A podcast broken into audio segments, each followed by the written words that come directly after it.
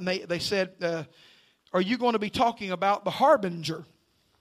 The things that are going on with the harbinger that are going on. And there is a great book out called The Harbinger. I've not read it, and there's a purpose for that.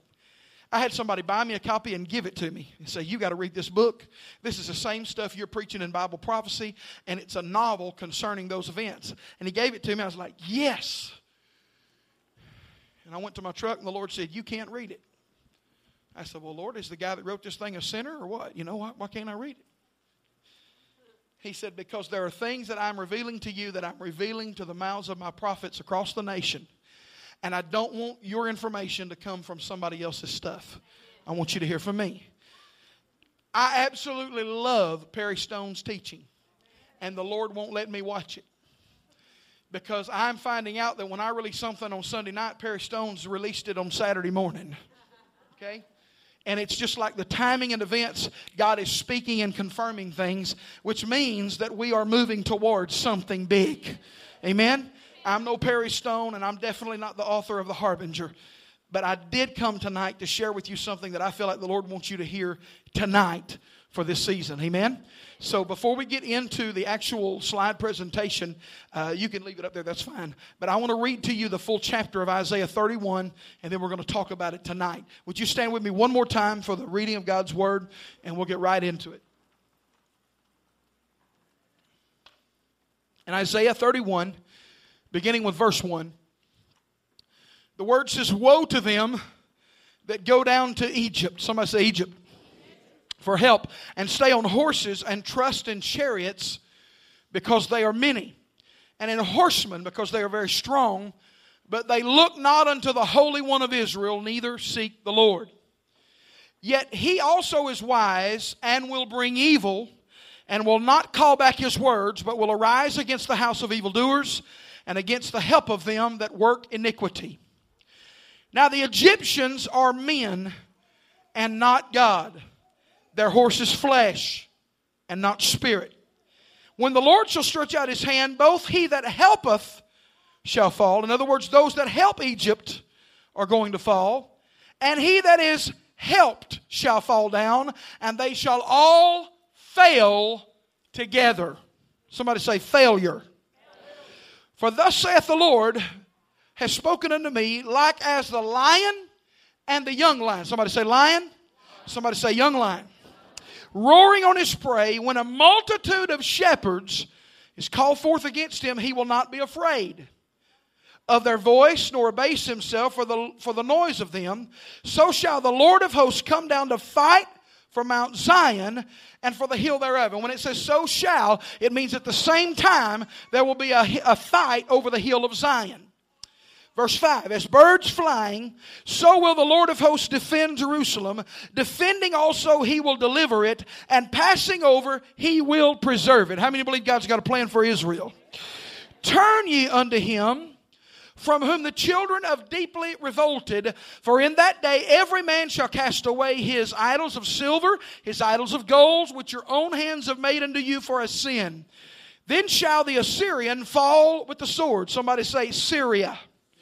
Not of a mighty man and the sword, not of a mean man shall devour him, but he shall flee from the sword, and his young men shall be discomfited, and he shall pass over to a stronghold for fear. And his princes shall be afraid of the ensign, saith the Lord, whose fire is in Zion, and his furnace in Jerusalem. How many ready for the word of the Lord tonight? I just read it to you, but how many are ready to receive it? I want you to stretch your hands toward me and pray for me to preach it. And I want you to also pray for the Lord to help me teach it so that people can get it tonight. But I want you to also pray for God to just let this thing resonate in our spirits and anoint us all to receive it. Amen. Father, we bless you and we come together in corporate prayer.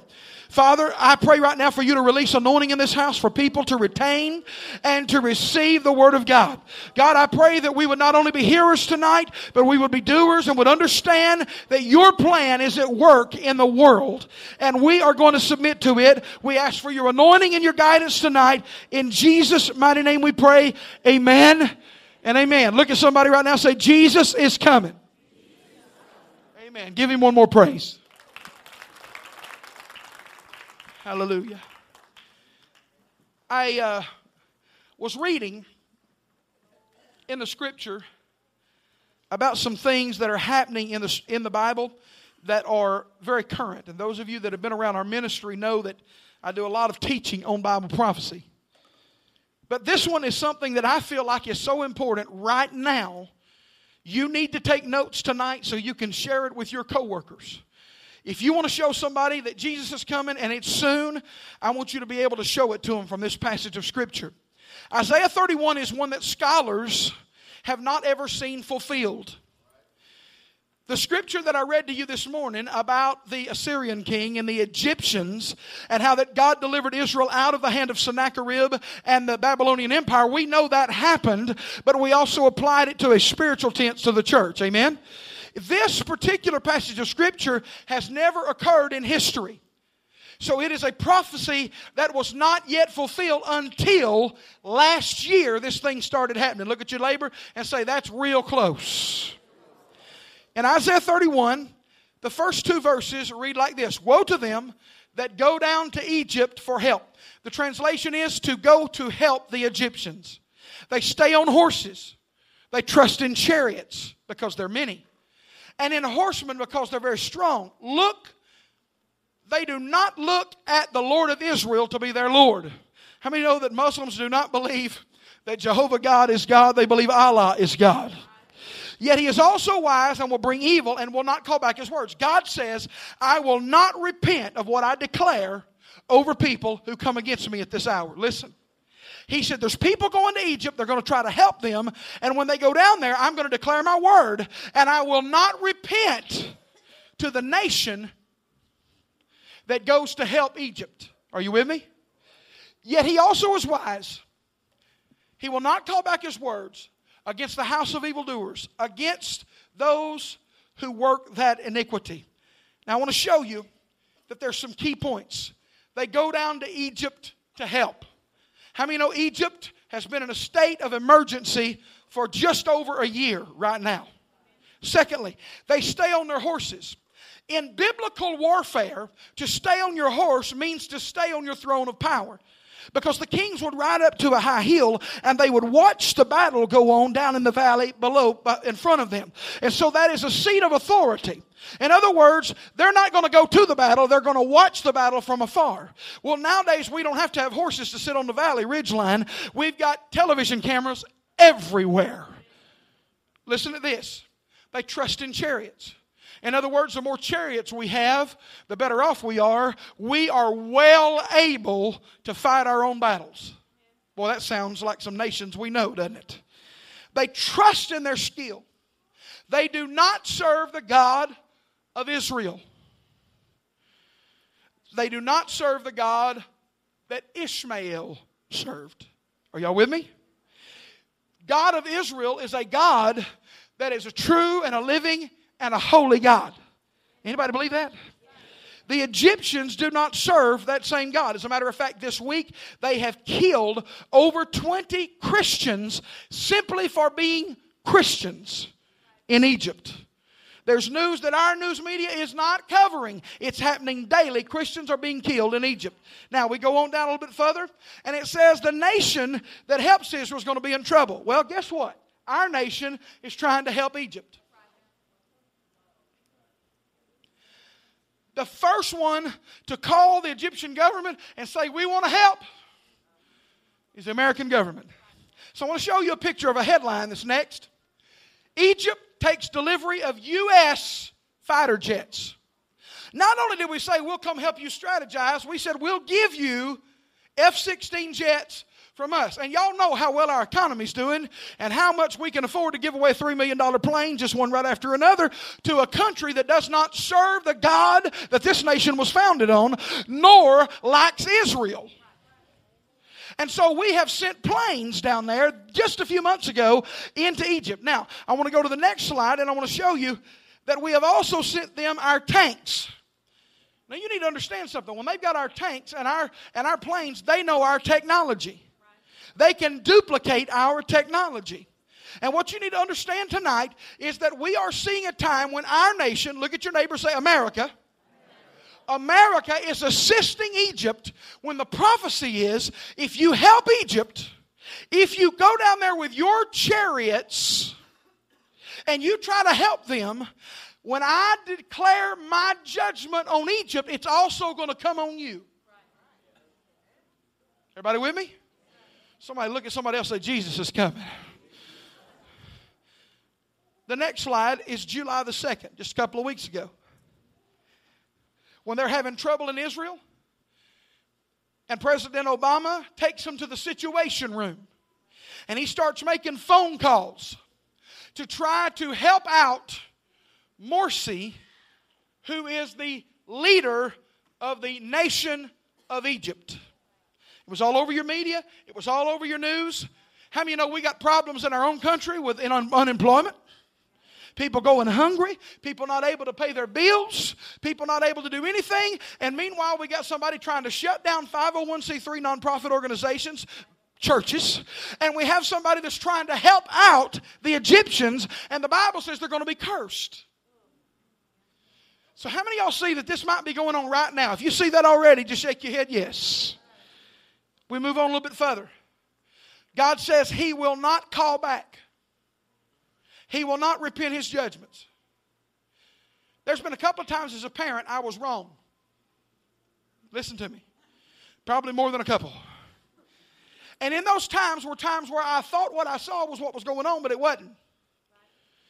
And so when I said, You are going to get it when we get to the house, and I got home, and Lisa said, Well, the reason they were out of the church in the hall was because I sent them to go get me a bottle of water then I had to repent of my judgment and tell the child, tell me that next time, or I'll just beat you in the hall, right? Amen?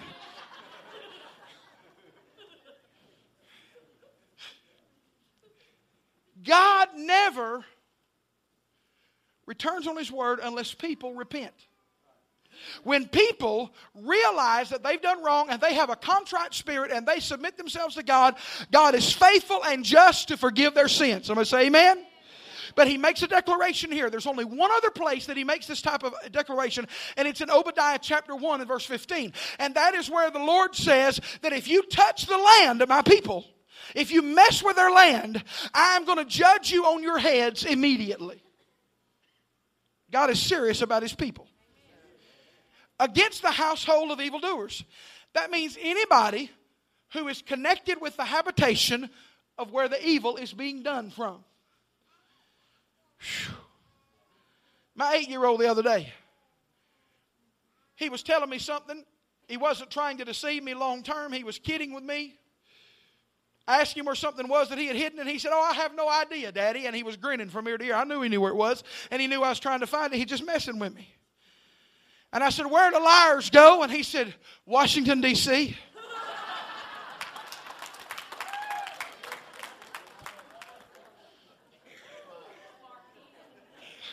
Maybe I watch too much Fox News. He said, I'm going to judge against anyone who helps Egypt. It doesn't get any plainer than that. But where are we sending tanks? Where are we sending F 16 fighter jets? Where do we have troops on the ground right now to help crowd control? Egypt. Y'all with me? The Egyptians are men and not God. Imagine that. Their horses are flesh and not spirit. Now, remember what I told you a while ago that those powerful thrones on the horse's back were significant of power. He says, I want you to understand their horses are flesh and not spirit. He says, I want you to know that they're doing this in the flesh, but I am going to pronounce some things in the spirit. And how many know that the flesh and the spirit are at enmity with each other according to Romans chapter 8? And how many of you know that what's going on around the world is to appease people's flesh? But God's about to do some stuff to show his spirit and his power. If you believe that, shout amen. amen. I am going down there, he says. The Egyptians are men.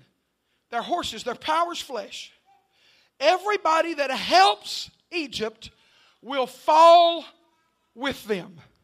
Here we go. For thus saith the Lord. He has spoken unto me like as the lion, the young lion, roaring on his prey. The lion and the young lion. I want you to say that with me real quick. Lion and the young lion are roaring on his prey when a multitude of shepherds is called forth. Now you have to understand that when a lion would begin to traverse the paths of where the shepherds normally fed, the shepherds would camp out together. And when the lion would try to come in to get the sheep at night, the shepherds would all hold up their sticks and they would start making chanting noises and they would march side by side so that the lion would leave. And normally the lion would leave because he would see he was outnumbered, he would see they had fire, he would see that he was afraid, and he would leave them alone. But he said, In this situation, I want you to understand there's going to be a, a, an old lion and there's going to be a young lion, and the shepherds are going to be called forth against him. He will not be afraid of their voice nor abase himself for the noise of them. So shall the Lord of hosts come down to fight. Now, listen, at the same time, the Lord is going to come down and fight for the hill of Zion. There's a parallel timeline. Now, the lion and young lion, multitude of shepherds. The shepherd will not be afraid. In other words, he's not going to submit to them. He's going to have to be forcefully moved. Nor will he humble himself. The reason I have this headline up in the next slide is because of the very headline. When Hosni Mubarak was removed as being the leader of Egypt, the headline read, The Lion's Den What's Really Happening in Post Mubarak Egypt? Let me tell you why. The throne of Mubarak was called the lion's den. 2,500 years ago, Isaiah said, The old lion will not want to leave his throne. Y'all with me? Now I want you to look at this. It said in the next screen there, the next picture, that the shepherds would come that is his throne right there behind that white building. All of those are tents, and those are common people, which in the biblical day would be shepherds that had come together to tell him to go away. We don't want you anymore. And they made noise for days, and people were killed in the streets making noise, telling him to leave. Now, isn't that amazing that 2,500 years ago, Isaiah was seeing prophetically what we are seeing in 2013? Well, the old line was removed, but the Bible says not only the old line, but there'll be a young line. The next picture is really funny. That is Muhammad Morsi, who replaced Hosni Mubarak. Muhammad Morsi, this is dated December the 10th, 2012, Time Magazine, the most important man in the Middle East. How many of y'all know that he got removed last month? How many of you know that in December you can be the man of the year on Time Magazine, and then in June you can be the guy on the street running for your life? And how many of you know that only a great God in heaven could prophesy that 2,500 years before it happened? The old line will be removed. Remember, it said that shepherds are going to gather in the streets. The next picture is what the streets looked like when Morsi was deposed. Now, I just showed you another picture a minute ago that was very tight, but it is the same square. There's the castle right there in the middle in the back. That whole area was covered with people who were crying, Get out of our place. You will not kill our people and our children anymore. Shepherds, common people. Look at your neighbor and say, Prophecy's being fulfilled. Then at the end of that verse, verse 4, the Lord makes a statement. He says, at the same time, I'm going to protect the hill of Zion. I made reference to it this morning. The hill of Zion is what we know as the holy place. The only thing left of the temple is the western wall, the wailing wall. And that's why the Jews go there because it's the closest thing they have to the old temple. So they go to that place and they bow down and they pray. Which, by the way, I want to tell you this that a friend of mine that was in Jerusalem sent me a message the other day. He said that they have shut down the Wailing Wall to the common people and have opened it up to the military. Listen, He said they are running busloads of Israeli soldiers into the driveway in front of the Wailing Wall, and they are getting out of the bus with prayer shawls on and yarmulkes on their head and shofars in their hand. Oh, you better hear what I'm saying. He said they are going to the wall, and while some are blowing the shofar, the others uh, are praying, saying, Messiah, come quickly. The warriors in Israel, the footage you will not see on American television is them praying. But they are having prayer meetings and praying that the Lord will come to render them out of the hand of their adversary. We're praying for Jesus to come, and they're praying for Jesus to come. Oh, my Lord, have mercy. But the Lord says, as birds flying, so will the Lord of hosts defend Jerusalem. That's kind of crazy. As birds flying. The Lord will defend it and He will deliver it, and passing over it, He will preserve it. Listen, He says, I'm going to defend them like a bird flying. I'm going to defend them by passing over them and just protecting them from all harm. How many know that the Passover was when the Spirit of God passed over the houses that had the blood on the doorpost and protected them from the death angel? Now, I want you to hear this very clearly. He says, as birds flying, the Lord of hosts, which is Jehovah Sabaoth, the Lord who commands angel armies. That's what that means in the Hebrew. The Lord who commands the angel armies is going to show up to protect his people. He will deliver it, he will bring them through, he will pass over to preserve. Well, guess what? In November 2012, Israel started getting bombed. And the next picture that you're going to see here is two missiles colliding in the air. The one from the right is the missile that has been shot by the adversary. The one from the left is a missile where a professor in Israel has come up with something called the Iron Dome defense that senses when missiles are coming in, and they call them birds flying. And when the birds start flying in from the enemy, Israel sends its own bird back at it and blows it up in the middle of the air. And that is a picture of what happens up in the sky, far away from the civilians. As birds flying, I will protect them. Now look at the next thing. I love this. From November 14th to November 21st of 2012, 1,056 rockets were fired against Israel. 1,056. 875 of them landed in the Negev desert and the Palestinian hills where no Jews lived. What are you saying, preacher? CBS didn't report that. ABC didn't report that. The Communist News Network did not report that.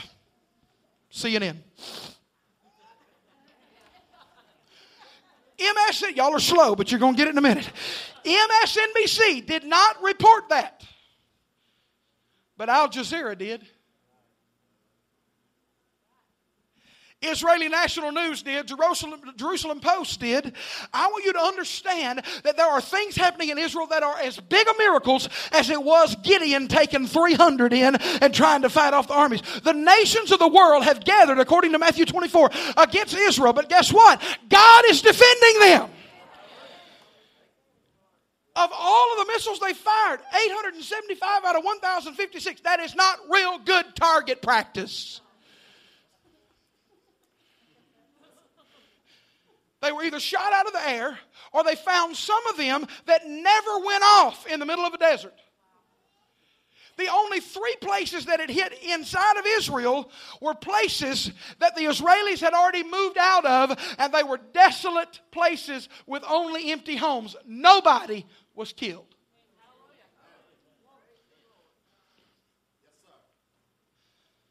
My, my, my, my, my.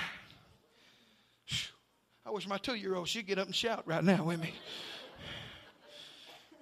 Turn you unto him, from whom your children have deeply revolted. For in that day every man shall cast away his idols of silver and his idols of gold, which your own hands have made unto you for a sin. In other words, he's saying, Jews, You've been busy trying to earn money, gold and silver. It's become your God, it's become your idol. But he said, I'm going to allow some things to happen to start moving you back to Judaism. Now, I want you to hear this very carefully. On December 31st of 2012, the census was taken and finished and reported. 2012, reported in Israel. There are now 7 million Jews in Israel.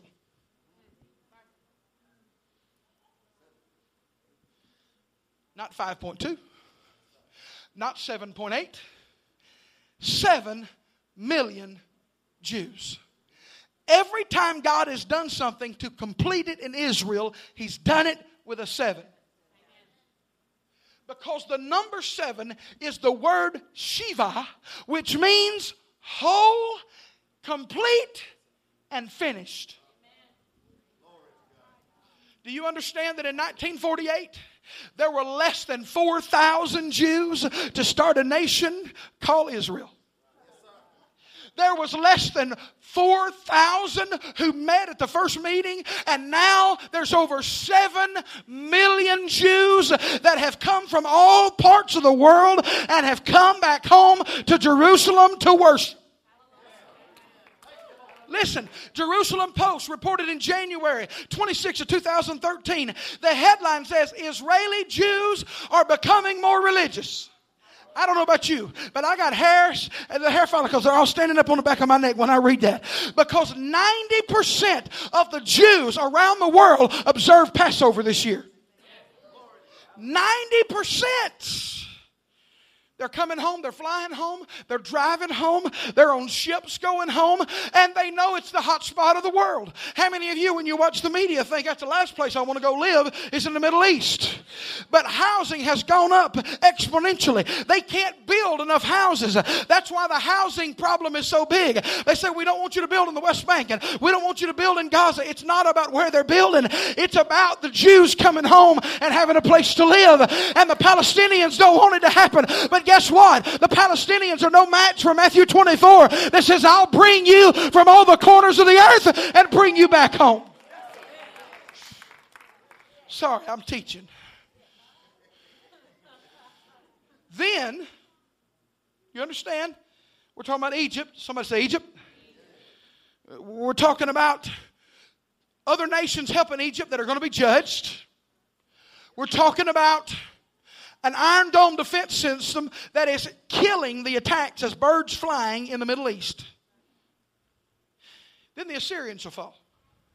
When you see the word Assyrian in the Bible, it just means anyone of the Syrian race. How many of you know there's problems in Syria? And how many of you know that we don't know who to help according to our government? How many know that Jordan is asking for help because the people are leaving Syria and running over into their borders? The Syrians will not go to Lebanon because the Lebanese are another denomination of Islamists. And I know y'all are looking at me like going, another denomination? Yeah, just like we have different denominations, they have different denominations. You ever heard of Sunnis? You ever heard of Shias? Okay, they have two different prophets. They believe Muhammad spoke through one, and they believe Muhammad spoke some stuff, and somebody else spoke something else, and it's really confusing, but they will kill each other because they're right. Y'all with me? There will never be peace in the Middle East. I don't care what president goes over there. I don't care what former president goes over there. I don't care what boxer goes over there. I don't care Britney Spears goes over there to sing again. There's never going to be peace in the Middle East until somebody sets their foot on the top of the Mount of Olives. And when he steps down, he'll bring an end to the war. He'll bring an end to the battle. And the lion shall lay down with the lamb. Y'all excuse me? I'm telling you, I'm excited. He said the Assyrians going to fall with a sword, but not of a mighty man and not the sword of a mean man. In other words, the Assyrians have always been overcome by a coup. It's always somebody rising up from the inside. But he said, this time it's not going to be by a mean man that's trying to sway everybody his way. He said, it's not even going to be by a mighty man. It's not going to be by some other nation that comes in. He says, I'm going to take care of making Syria mess up. The reason the nations of the world can't figure out what to do in Syria is because they have nothing to do with it. God is sitting there stirring the pot.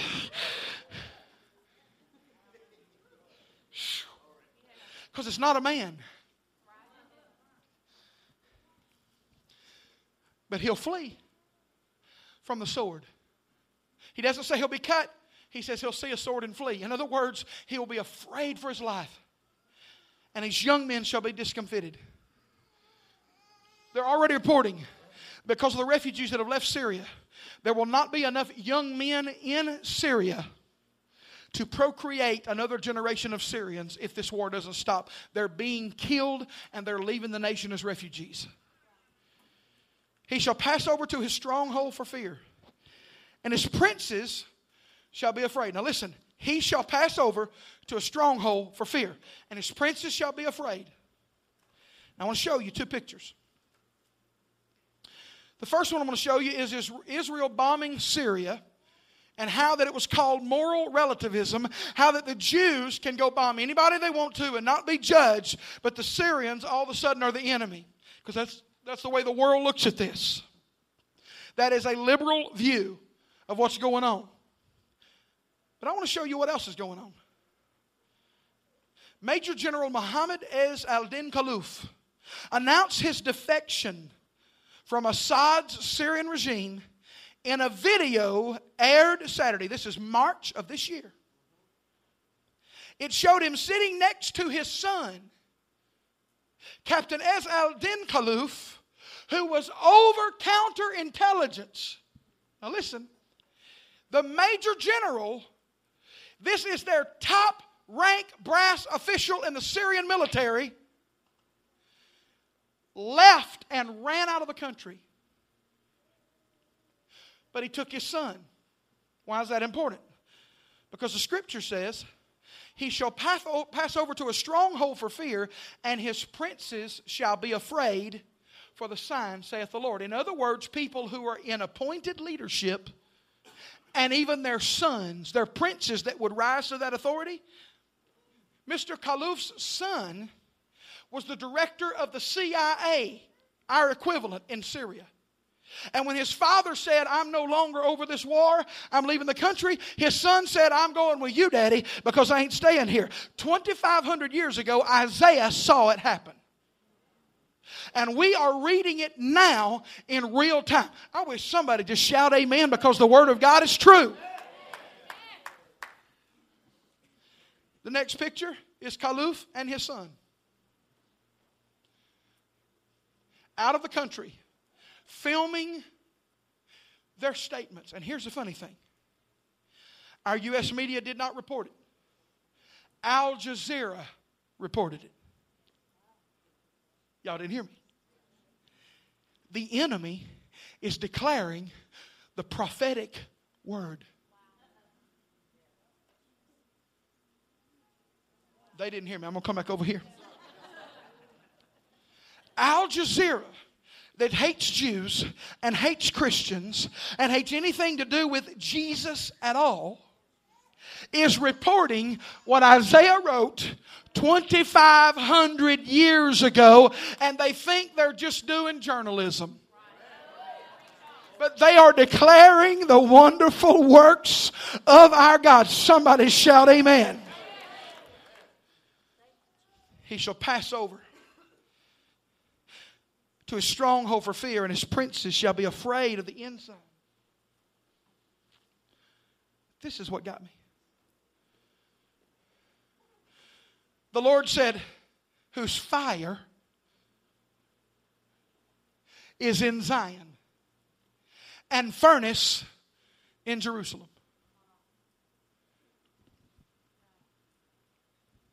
Furnace is where a fire is properly maintained and controlled. Zionism is that belief that seeks to be in the dwelling place of God. The Lord says, whose fire is in Zion. How many remember me telling you this morning that Zion to the Jew is the mountain of the Lord? But Zion to us is to be in the presence of the Lord wherever He is. That wherever He is, we may be also. That's not just talking about heaven, that's talking about here that He lives in us. Look at your neighbor and say, He lives inside of me. Now hold on. Whose furnace is in Zion, or, or fire is in Zion, furnace in Jerusalem. I'm a New Testament Pentecostal. When I read this in its context, seeing what happened, I nearly had me a come apart. Because I realize what the Lord is saying. He's saying, when you see, my, my, my, Egypt in turmoil and other nations going to help, get ready to see judgment. When you see that they're going to start sending missiles into Israel, and I start defending them like a bird in the sky. When you see the Assyrians implode, because I'm the one stirring them up, it's not a man, it's me. When their prince leaves and runs for fear, and his princes run with him.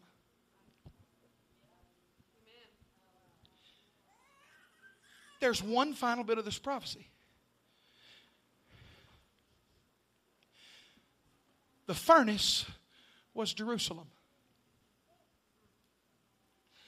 The reason Jesus said, Go and tarry in Jerusalem was to fulfill the prophecy of Isaiah. Because he didn't come to do away with those things, he came to fulfill those things. Somebody better hear what I'm saying because I got them doodads running up down my spine again. I can't help it. I get the feeling them. It ain't the air conditioner because I'm sweating. It is the Spirit of the Lord that I feel up here because I'm trying to tell you that what the Lord is saying is there's going to be a revival breakout.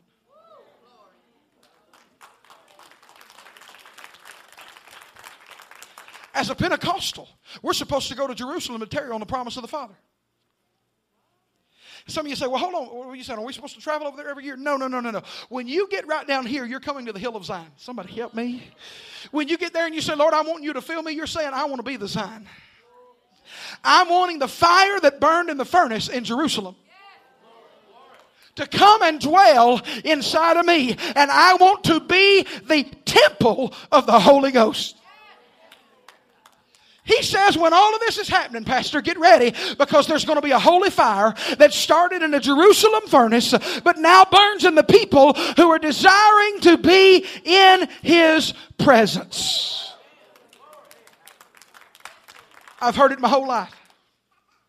I've heard it from them preachers that stretched out a chart halfway across the church and had that, that, that antenna that they stretched out. Y'all, some of y'all laughing because you know what I'm talking about. I've sat down with my little grandmother and had her read Daniel and Jeremiah and Isaiah and Revelations to me when I didn't understand what it was, but it all made sense better a little bit later. I've heard my whole life there's going to be a great falling away, and believe me, I'm seeing it in the church. I know a pastor that recently met with his brand new set of ushers at the new church he was going to pastor. And when he started interviewing him, he found out he had a convicted pedophile and three alcoholics, and the only three that were really ready to serve as an usher or any capacity in the church. Because people feel like they can do whatever they can and still come to church and it be okay.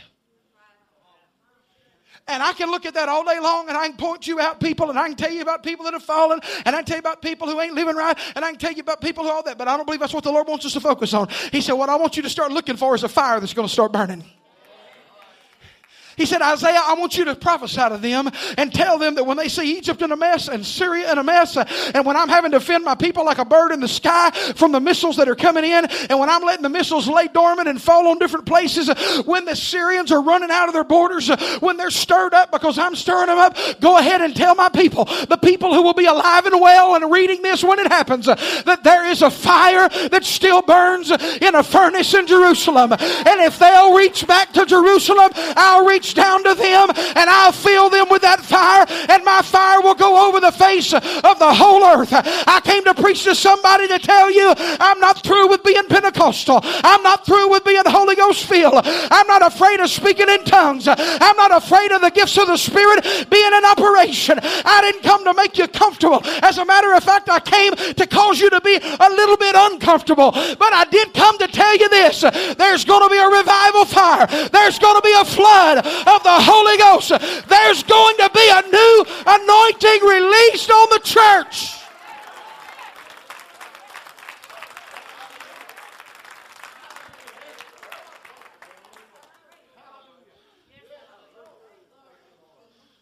We got some. Go ahead, enjoy it. We got some morons. We got some morons. I'm going to say it again. We got some morons. Some morons that are going around saying that we need to quieten things down, hush things up, be relevant, try to keep everybody happy. If you want to speak in tongues, go in the side room. We don't want you to display this in our worship services because we don't want to scare nobody. But, honey, I'm going to tell you something. I, I woke up scared. When I was raised, I thought Jesus was going to show up any minute, and if I wasn't living right, he was going to knock me in the head with a hammer, and it's all over with. If you wasn't raised that way, you missed it. You had to live right and spit white. You couldn't cuss, smoke, or chew, or hang out with any girls that do. Y'all with me? Afraid to play Monopoly because we had to roll dice to play it.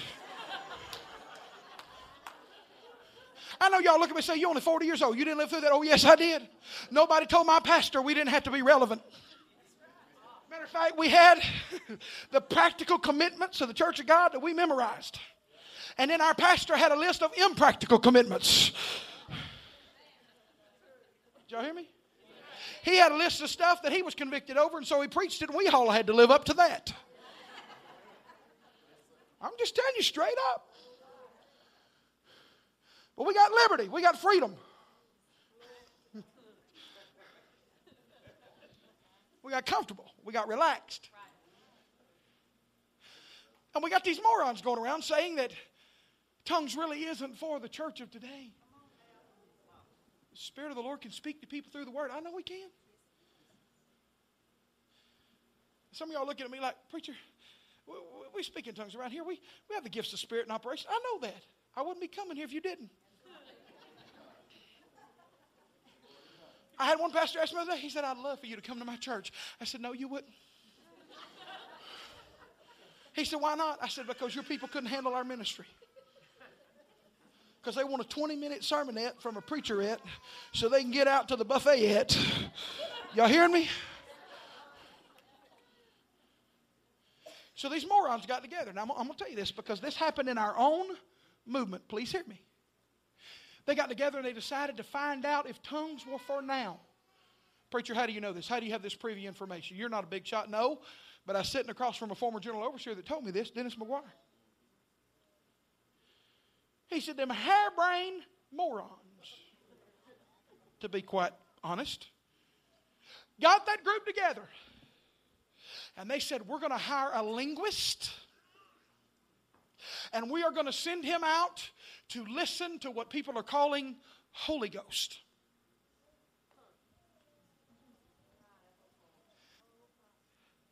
And they decided that they would put a bunch of little podunk towns in a hat and let the linguist draw from that, and that's the church they would send him to. So it would be completely and totally not fixed.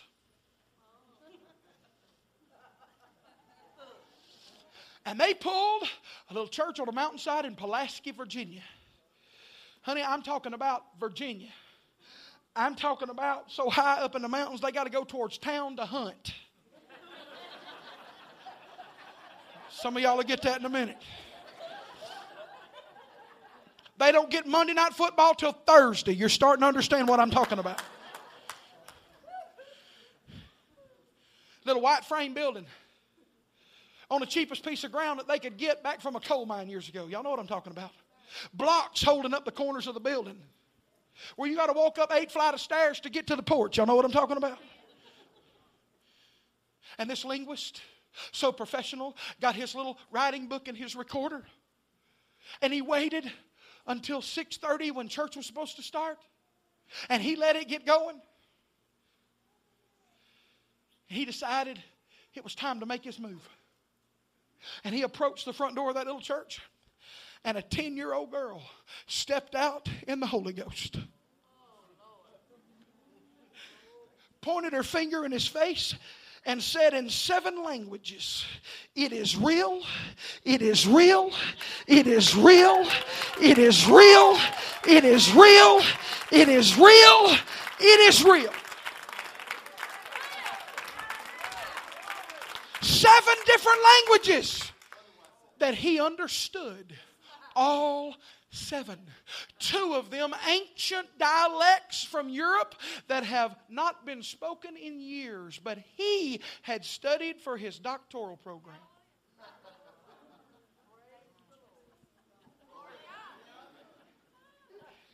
He folded up his notebook, walked back to his car, and he called the ringleader of this little party from his cell phone. He said, I don't know who y'all are, and I don't know what you sent me to do. But a 10 year old just put her finger in my face and spoke to me in seven languages that there's no way that somebody in the backside of Pulaski, Virginia would be able to learn.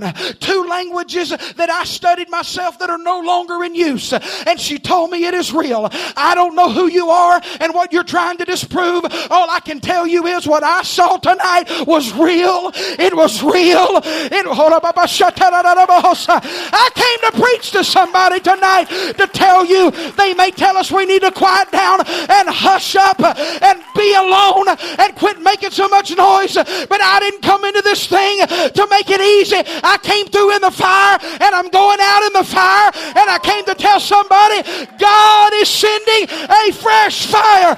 God is sending He's sending a whole new outpouring of the Holy Ghost.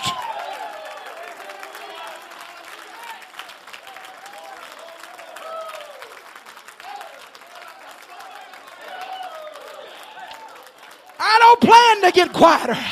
I don't plan to make services shorter. I don't plan to conduct myself so somebody would receive me. I want them to see Him. I want them to see His power. I want them to see His glory.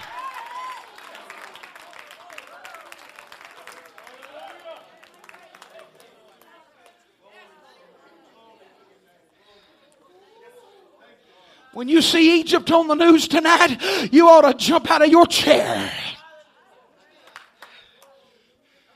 When you see Syria stirred up, you ought to leap to your feet. As a red blooded American, I know that it's going to cost us again for us helping Egypt. But as a Holy Ghost filled Christian, I say, let it happen so that the Word of God can be fulfilled because people are going to come back to God. Your children and your grandchildren are going to sense a fire that will burn inside of them and will be a power like they've never known. They're going to sense a source that comes all over them and ignites them and renews them and flows in them, and they will be the temple of the fire that burns in the furnace of Jerusalem.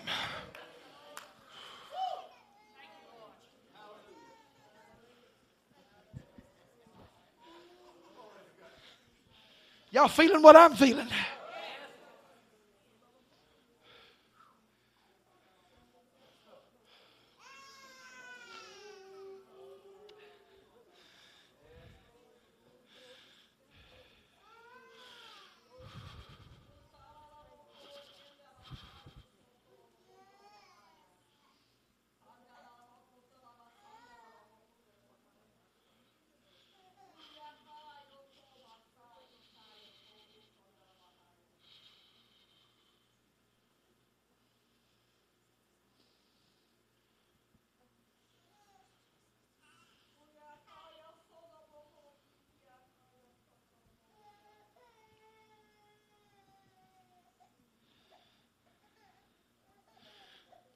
I hear the Lord in my spirit speaking.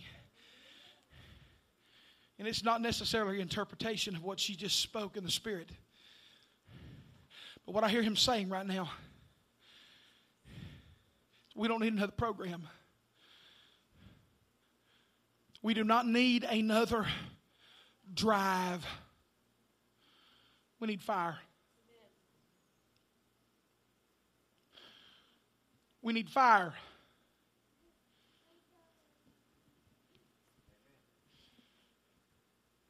We need to come hungry for fire.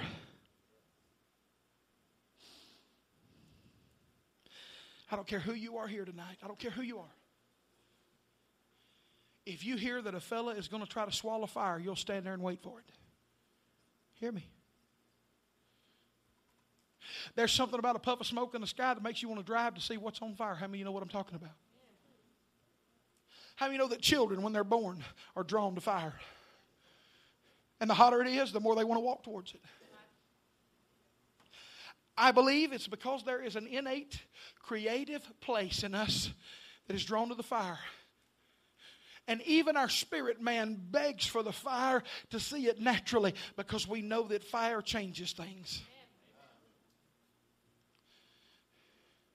I came by to tell Pathway Ministries tonight. you don't need, you don't need the super duper whooper whopper. I'll even go as far as to say you don't need the next thing that is sent down the pike from the next big church growth expert, even in our own denomination. You need fire.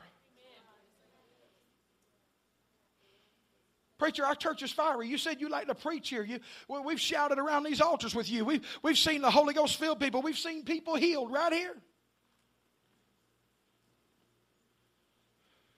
I'm telling you, don't lose it. Don't water it down and don't compromise it. I'm not saying you got to go back to wearing your hair piled up and your sleeves down past your fingertips. Amen? I'm not here to tell you that we need to live on a clothesline and everybody judge everybody else. I'm here to tell you that we need to get so close to God that when we speak, we don't know if it's going to be Him speaking out in tongues or us in English. We need to get to a place where the fire of God is burning so much in us and on us and through us that people are uncomfortable around us.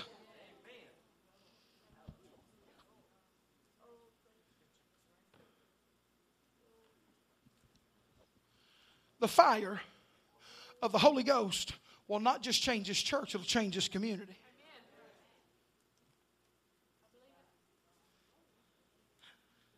I'm going to share with you one more story, and then I'm going to pray for some folks. There's a fella over in the middle of the state. Over there at that place called Flippin.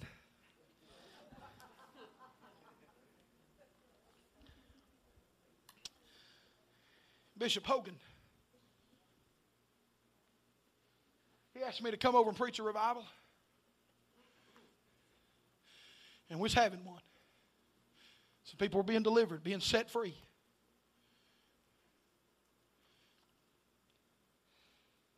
One night after church, he said, Listen, I found out I've got to do a funeral in the morning.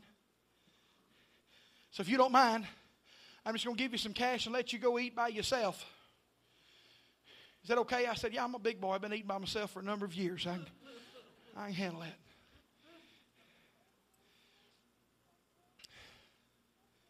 He gave me some cash, and that next morning I rolled out of bed early. I just couldn't help but be in the presence of the Lord for quite a while. Sometimes it's difficult to get in the presence of the Lord with five other people in the vehicle with you. And sometimes the Lord will allow me to go out and preach by myself somewhere so I can spend time with Him the whole week. And the people at church are just getting the overflow of what He's pouring in. Y'all understand? Because we shouldn't study to preach. We should study to see what God's speaking in us and preach what the overflow is. Y'all with me? That was free. He went to the funeral. I got dressed, drove from the hotel, and I saw a Kentucky Fried Chicken sign. And underneath it, it said buffet. If there's anything holy, it is chicken on a buffet. For I would say unto thee, This is not a beer belly, this is a chicken coop.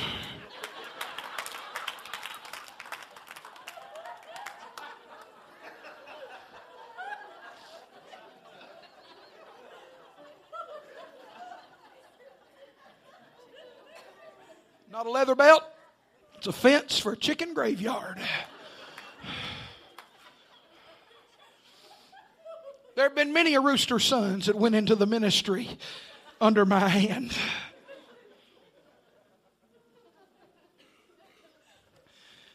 I walked into that Kentucky Fried Chicken, and the Lord said, Listen to me while you're here. If there's any place you can hear God, it's at the KFC.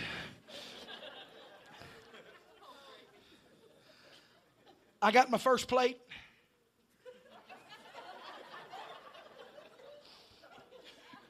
Am I being too descriptive? And I passed by and I piled up some nice original and some coleslaw. And as my eight year old says it, corn of a cob. And I grabbed a bicket. That's what my two year old calls them. When they come out of Cracker Barrel with that pan of biscuits, she'll say, Glory. the other day we handed her biscuit to Cracker Barrel. She said, My, my, my, my, my. We're training her right. I got my plate and I sat down. There was two ladies that came in. They sat down over table next to me. And while I'm sitting there, the Holy Ghost speaks to me and he says, She's full of the devil. I said, Yeah, I'll tell that discerning that. He was just uh, confirming the, the discern that I had, just confirming it. it just the Lord said, rebuke it. I said, Lord, I'm eating chicken. and bick it. And the Lord said, rebuke it. And I had to swallow and wipe my mouth off and under my breath. I said, I take apostolic authority according to the New Testament church, the same power that Christ walked in. And I rebuke you, spirits of hell, in the name of Jesus. And as sure as I'm sitting here, she just took a, a big old bite of macaroni and cheese. And she screamed bloody murder. And them demons manifested. And she started twisting in the chair. Now, if you want to see some folks leave a buffet,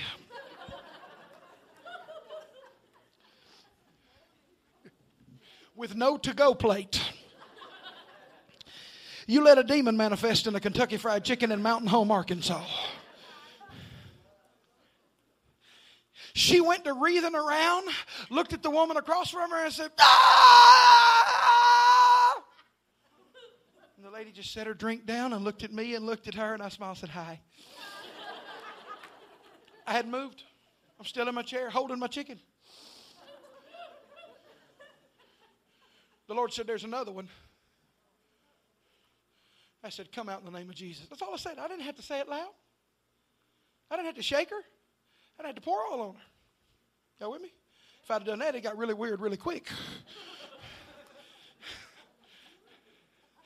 and listen to what happened. It manifested. The second one did, and she went to wreathing and swinging back and forth and screaming profanities at the woman across from her. Unclean spirit. One by one, I watched five devils come out of that woman in the middle of a Kentucky Fried Chicken, and I never stopped eating. I found out the Holy Ghost works at KFC. Now, I'm going to tell you something. We've got this idea that when we get to church, we got to put on a different persona and talk a little bit different.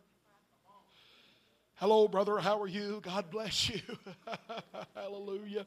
Good to have you. How are you? Oh, that's such a pretty blouse. Bless you. How the kids? Good, good, good, good. Get real. Come in here without any pretense, without any mask, and say, I came for one purpose. I don't care what anybody looks like. I don't care what anybody says. I don't care if somebody crosses their eyes at me. I do not care. I came for one reason, and that is to have a move of God. I came for one reason, and that is to see the Holy Ghost manifest in somebody's life tonight. I want to tell you that it is already prophesied and it is already happening. You please, please, please, please hear me. If things things are happening in the Middle East in proper order and sequence, just like Isaiah saw it, the last thing he saw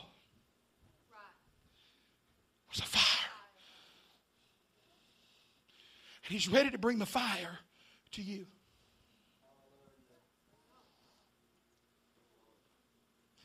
See, I believe that there can be such a move of God, a pathway,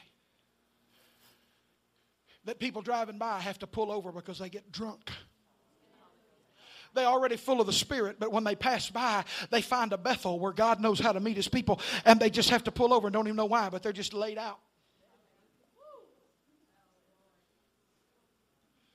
Where people are lining up to get in the door. You say, Preacher, it'll never happen in America. Oh, I'm telling you, it will.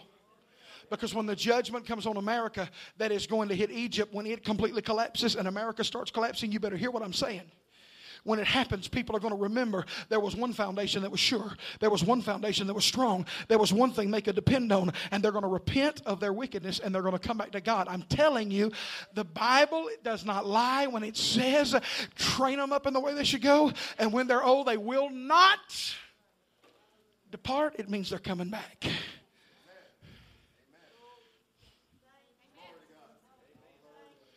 There is a fire of the Holy Ghost that wants to burn in you. I don't know what pastor's been preaching. We hadn't talked about that. I don't know what people have been declaring from this pulpit. We haven't talked about that. We talked about teen talent and kids getting married and kids growing up and funny things kids do. That's what we've talked about. But I know what I heard in the Spirit when the Lord said to deliver this word tonight. There are three churches that I've been able to deliver this word for, the others can't handle it. Oh, so you're just preaching a red hot? No, I've got a prophetic word, and I'm having to do like the prophets of old and go to each place where the people meet and declare the word. God would not have me declaring this if He wasn't wanting to fulfill it.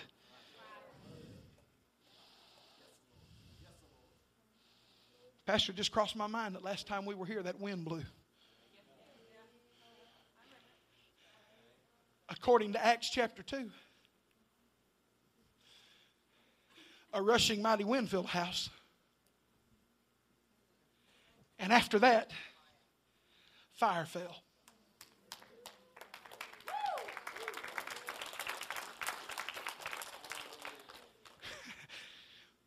I, am sorry. That's just coming alive in my spirit right now as I say that.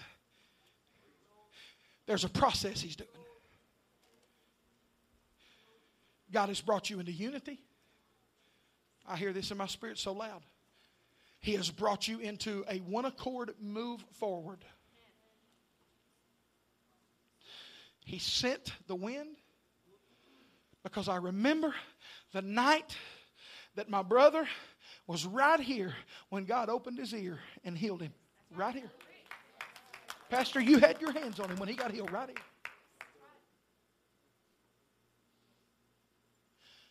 And I was standing up on the stage thinking I was the only one feeling the wind. And I looked down here and there's other people going, and it was blowing. But I'm telling you tonight, I believe God's ready to send some fire. I'm not preaching, I'm prophesying to you right now, church. God is ready to send the fire.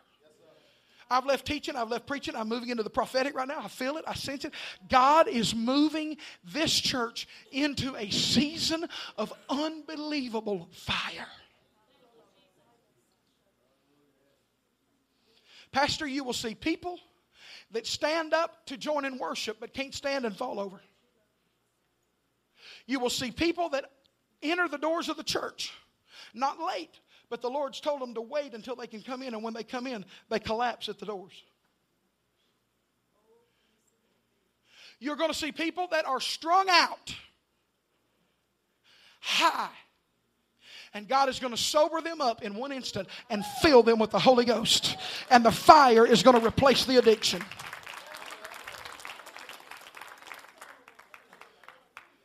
In this season God is taking you into, your young people are not only going to hear the word and receive the word, but they're going to start preaching, declaring, and prophesying the word. God is raising up a younger generation that is more mature than the generation that has raised it up. That they will prophesy to the old ones. Oh, that's a fulfillment of prophecy.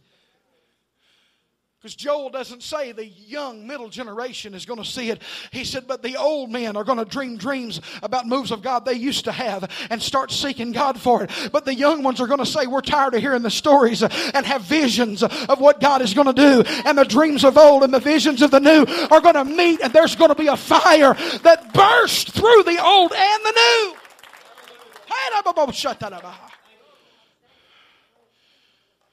You'll have testimonies of people sitting in the pew that don't even believe the way you believe, but got healed.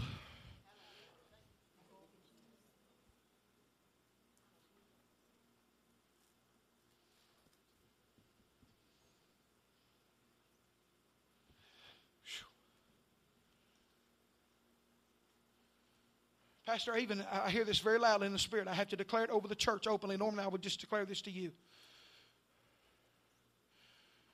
But there is an ethnic church in town. An ethnic church in town that is going to be seeking more. And their people, when they get hungry, are going to come to where the fire is. And God is going to make you multi ethnic. And it's going to be like overnight, the fire is going to come, and they're just going to be more wood.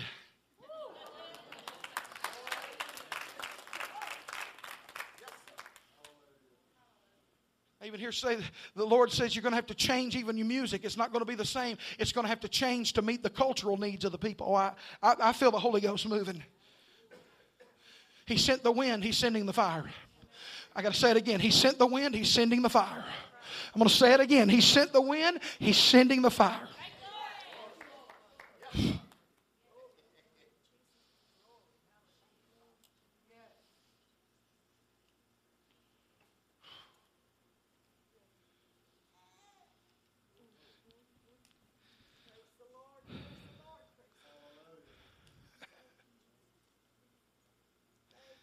Pastor, you will be preaching, and people will bust the pew and run to the altar. And that doesn't mean for you to stop preaching. You keep preaching. Because the convicting power of the Holy Ghost, they couldn't stand anymore. They're going to have to run. Don't worry about it. Let them slide in. Don't stop preaching. Just keep preaching. Let them slide in couple of you prayer warriors get around them and pray with them about whatever it is they need if they need deliverance because it's going to be happening all over the house while the word is going out. People are going to be healed people are going to be delivered chains are going to come off there are going to be signs and wonders and let, I, I just feel like i've got to define that. A sign is something that says something's going on here. It's out of the ordinary. A wonder is something where you sit back and go there ain't no way that that could have happened. And you're going to have people that will judge the move of God and say, Well, I tell you right now, I ain't never seen that happen before, so it's not God. No, that's a wonder. God did it so he could get their attention. God did it so he could get an unbeliever's attention. What are you talking about? Okay? I was in Somerset, Pennsylvania, preaching, had a little old bitty square handkerchief before I started preaching with a towel little square handkerchief. I was at the end of preaching, gave an altar call for the Holy Ghost baptism, and I was standing across the church. And from me to where that brother is, right there, wave your hand at me. From me to right there, this guy is standing there at the altar. A little Methodist fellow, never had received the baptism of the Holy Ghost, but he was hungry. I am preaching over here and I'm telling people God's going to fill you, God's going to fill you. The Lord said, Throw your handkerchief. I said, Do what? He said, Throw your handkerchief. There is no way that a flat handkerchief is going to fly through the air from me to you much less that guy's eyes were closed and his hands were raised. And the Lord said, Throw your handkerchief. And I threw it just like this, and that thing flew straight like a line drive across that church. And that old man had his eyes closed, and all of a sudden his hands came together, and he caught that handkerchief, did a flip, a somersault over the top of the altar, landed on his back, and was speaking in tongues when he hit the floor. Why? Because it was a wonder. Well, preacher, I don't see anybody doing flips getting the Holy Ghost. Well, I did.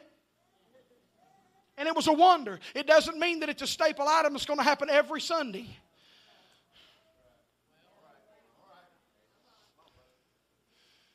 He said that he was standing down there praising the Lord, and the Lord said, Clap your hands. He said, Lord, like applause? He said, No, one clap, and I'll fill you with the Holy Ghost.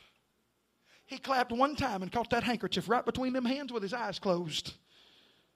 Flip, filled with the Holy Ghost. There's going to be some things you cannot describe, some things you cannot even tell people.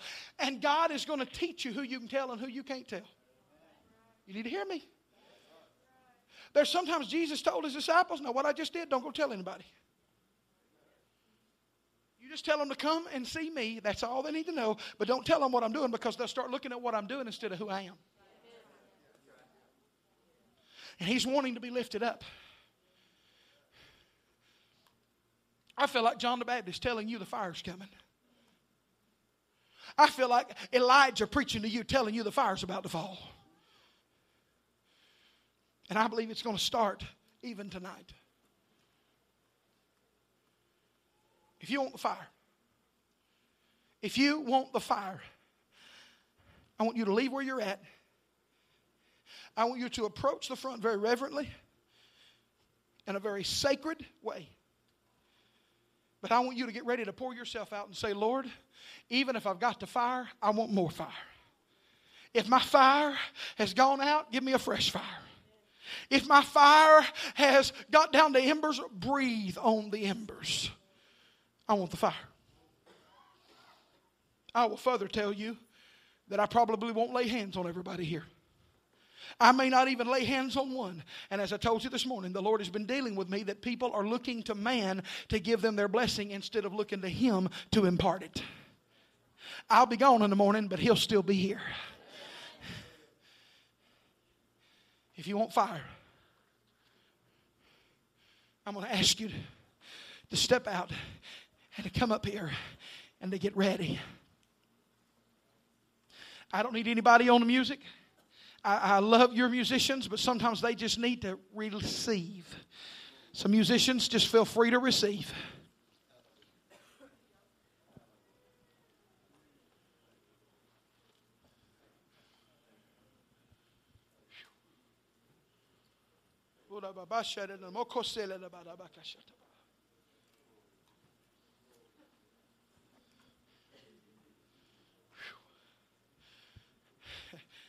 I challenge you to say, Lord, send the fire.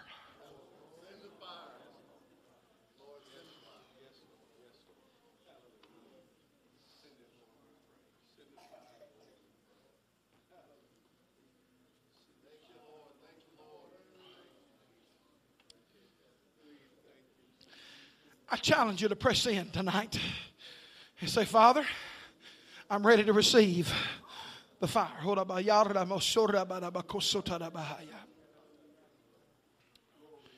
God, I pray for those that don't have it for you to fill them. Those that need a fresh touch for you to fill them. Lord, those that are full, I pray for you to overrun them with fire.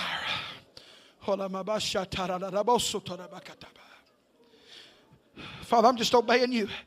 You said to just start fanning the flame. That's what I'm doing. I'm just fanning the flame. Oh, I feel the Holy Ghost breathing in here. Receive. Receive. There's a wave of His glory moving in this place right now. Receive.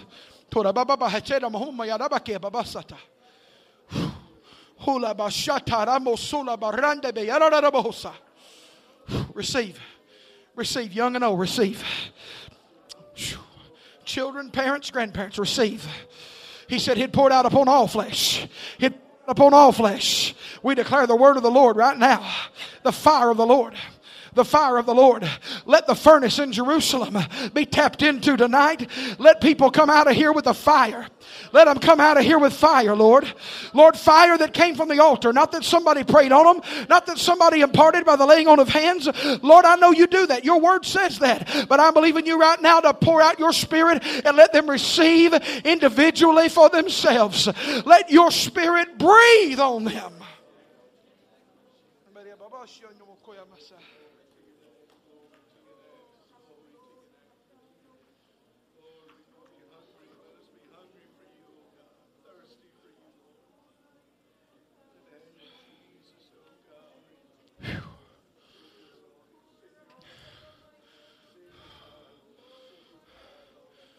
Now that you've asked, say, Lord, I receive it. Just start telling him right now, Lord, I receive it in the name of Jesus. I receive it in the name of Jesus.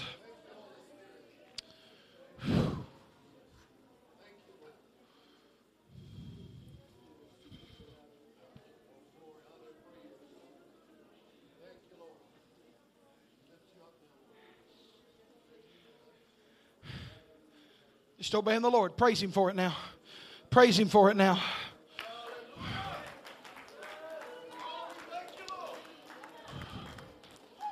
Fire. Fire. Fire. Fire. Breathe, Lord. Fire. Fire, Lord. Fire, Lord. Breathe fire, Lord. Breathe in this place with your fire. Let the fire of your Holy Ghost burn in this place, burn in your people. Urababa Yanaba Shea, Maukona Mama Shea, Kimono Mahasa.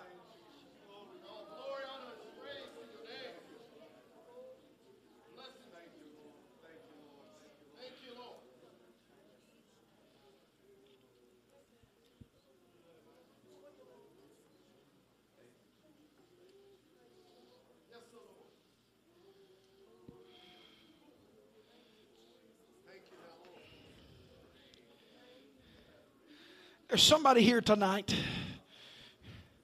that when you received the baptism of the Holy Spirit initially, you received it in your sleep, literally. You had been praying for it and you woke up praising the Lord in another language. Who is that? Who is that? I, I, I just got to obey the Lord. Whew. You received it literally in bed. The Holy Spirit came upon you. Who is it? Just lift your hand if that's you. Got to obey the Lord. Hallelujah. Hallelujah. This brother right here. Come here, brother. Yes, sir. Come here.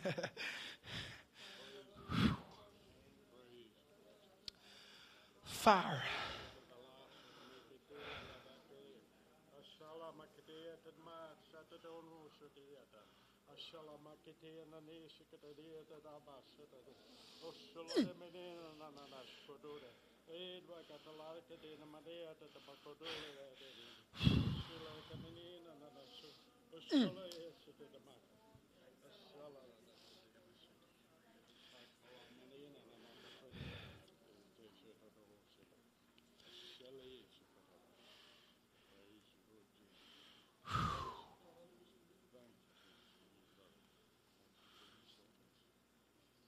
what I hear the Lord saying is the dialect of tongue that He's given you is an it's a dialect of your ancestors.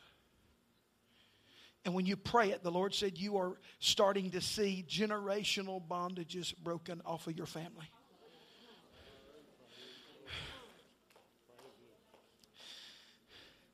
Broken off. Broken off. Tongues is not just a language to worship Him in.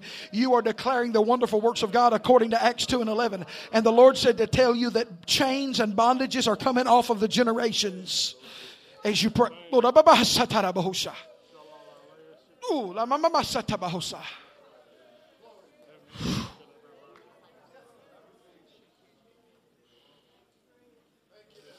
My, my, my, my, my.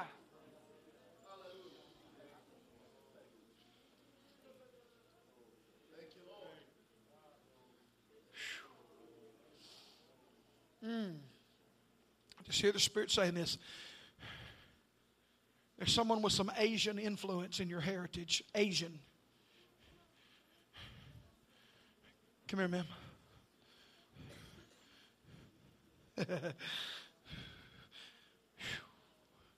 My Lord.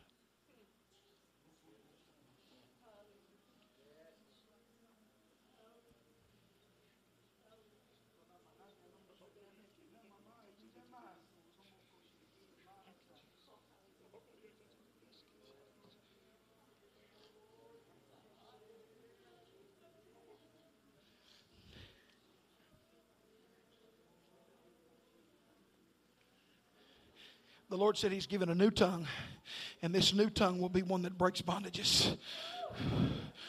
Traditional curses broken in the name of Jesus.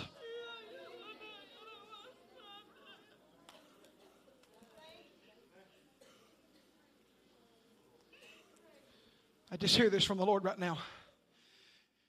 There's some of you that are why it was a tithe. Please hear me.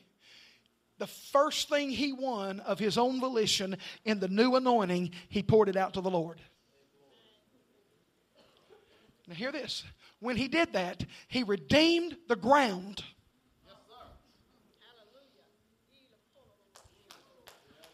You didn't hear me. I said he redeemed the ground back out, back out of the hands of the enemy. From that point, the Philistines never won a battle ever from that day. How many would like to see this county under so much revival because the ground has been redeemed? How many believe? Hold up, I shut it. The Philistines have had it long enough. It wasn't theirs to begin with. I'm going to be even more blunt. Pastor can't take it back. Pastor L.V. Rigney can't take it back because God sent them here as apostles to build a work to change the atmosphere. But those of you that are generationally from here have the authority to take it back and say it, it belongs to the Lord in the name of Jesus. And I prophesy a fire upon the original families of the denomin- of the move of God in this region. I pray a fire of the Holy Ghost to saturate and to permeate to where it declares that this belongs to God, the region belongs to God. We will take it back in the name of Jesus.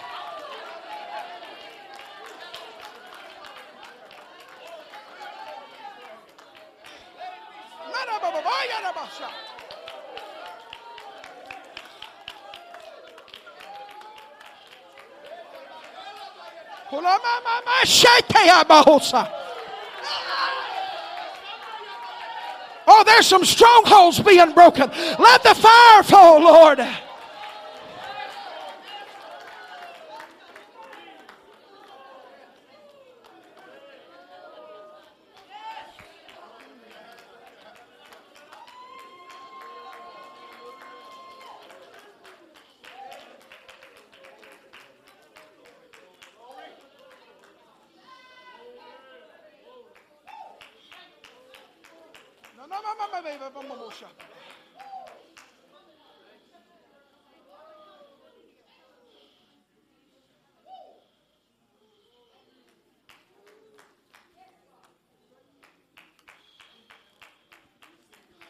Fire.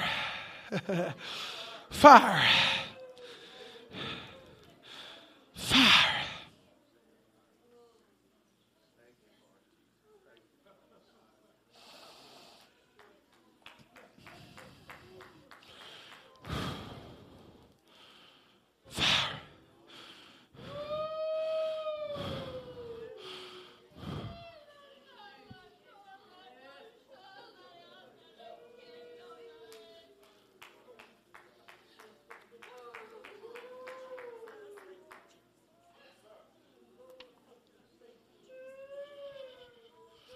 Fire. Fire. Fire. I wish somebody would just start prophesying it with me. Fire. In the name of Jesus. Fire. Say it as you feel prompted of the Holy Ghost. Prophesy it. Fire. Speak it into the atmosphere.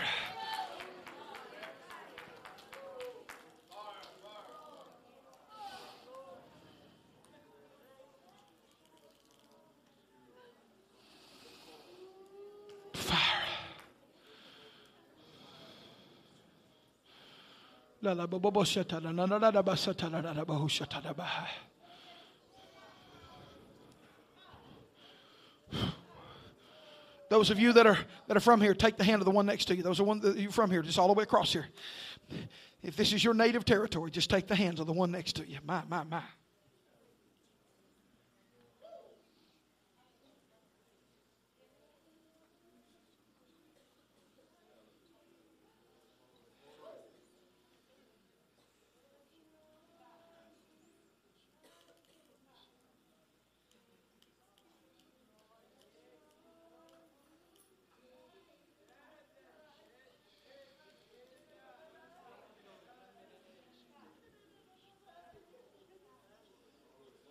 I feel it.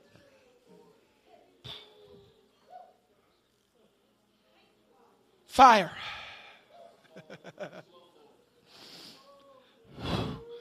Fire.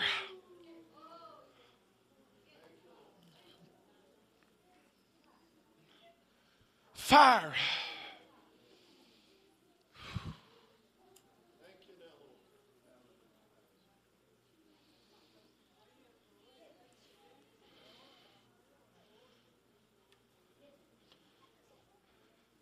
I want to ask you to do something a little bit unorthodox.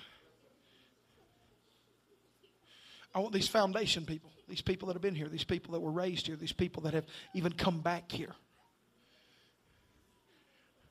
While these others are praying, I want those of you that are from here, I want you to spread out through this building and lay your hands on pews and start praying for fire.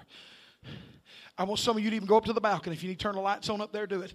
I want some of you to walk up through the balcony. How many believe the Lord can fill this place and the balcony because of the fire? How many believe the fire can dance through this place? How many believe the fire can begin to burn so real and so powerful in this place that people are drawn to the fire, that people are changed by the fire? How many believe that in this last day there's going to be a revival of fire? A revival of fire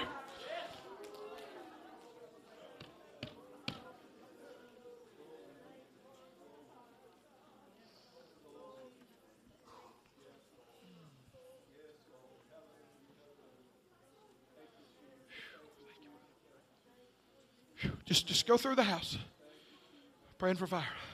Those of you that are still up here, start saying, Lord, we receive the generational blessing of fire. Call it out. We receive the generational blessing of revival that's coming to this house. We receive it.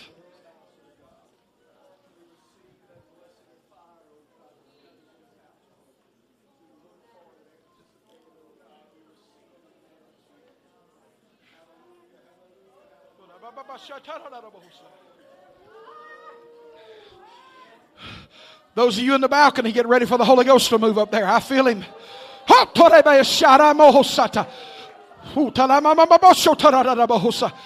Oh, I, f- I feel the fire of the Holy Ghost. I don't know about you folks. Monday,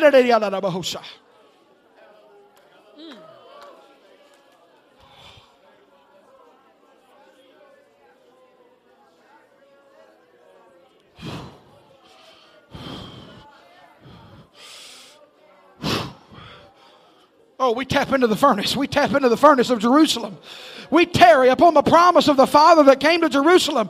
We are of that people. We are of that church, that body that was born on that day in Acts chapter 2, and we declare it and decree it.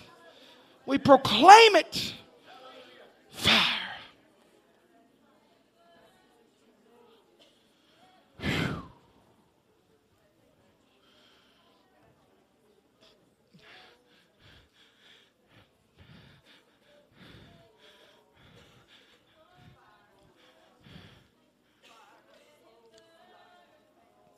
Tell you this. There's several accounts in the Old Testament where the Lord told the people to clap your hands. And every time it was before the victory manifested. You understand? Clap your hands, oh you people. Shout unto God with a voice of triumph. Those were before the victories happened. Because applause means something has just happened. When we applaud and nothing yet has happened, it makes the enemy nervous because he don't know what's about to happen. I wish somebody would give God some praise right now for the fire that is coming to this house, for the fire that's coming to this county, to this region, to this city, for the fire of the Holy Ghost. Somebody praise Him on credit.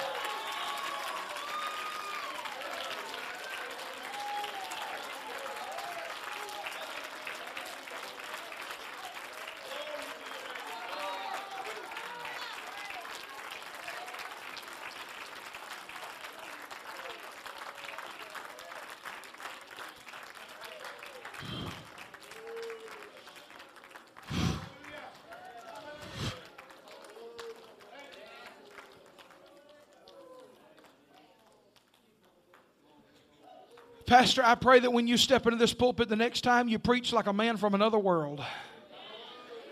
I pray that this praise team is so anointed that as they begin to sing, chains begin to fall off and people begin to be healed. I pray that people driving by feel such a draw that they don't even know why they came in. They just walked in, but when they get here, the fire will change them. I pray that sons and daughters will be awakened in the middle of the night and have a desire for the fire and not be able to wait to come to service, but start seeking the Lord so that when they get here, the fire consumes them.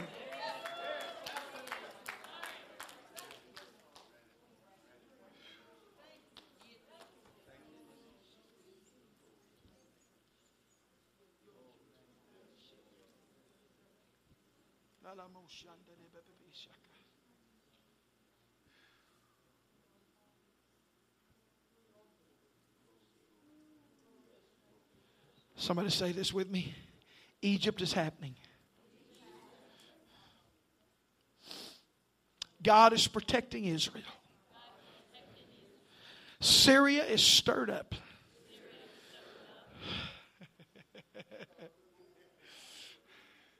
Fire's coming.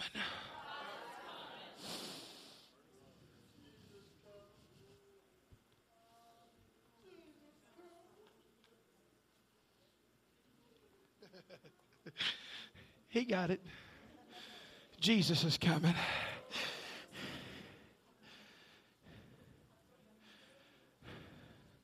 One more time. Give the King of glory a shout of praise.